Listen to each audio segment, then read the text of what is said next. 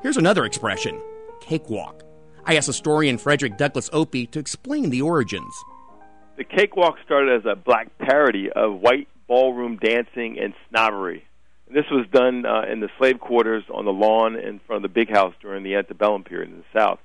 So you had enslaved black folks dressed up with the finery that they had, which mostly were rags, and they would dance with a actually a bale of water on their head, forcing them to keep their upper body kind of stiff, like the elite Western formal dances that they were observing through the windows of the big house.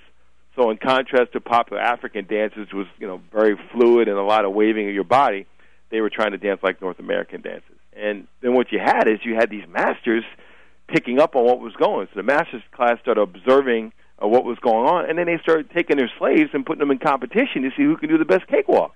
So this is kind of the early origins of it. So starts off with slaves making fun of masters, masters going, "Wow, this is pretty cool. Let's get our guys betting against one another," and they have their slaves go.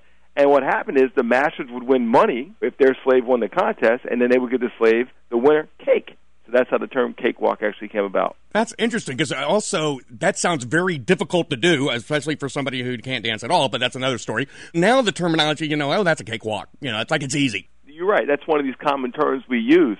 But was interesting is, you know, it starts off as this thing from slavery, and by the turn of the century, you have white entertainers picking up on it, co-opting the dance, and bringing it to the minstrel shows. So during this period, you know, people talk about this term Jim Crow. Jim Crow was this character during the minstrel shows, and often the Jim Crow character was doing the cakewalk. So it goes from the plantation to Broadway, and then by the 1920s, sometimes 1908, you start seeing people in Paris doing this stuff, and it becomes like one of these popular party activities for elite whites.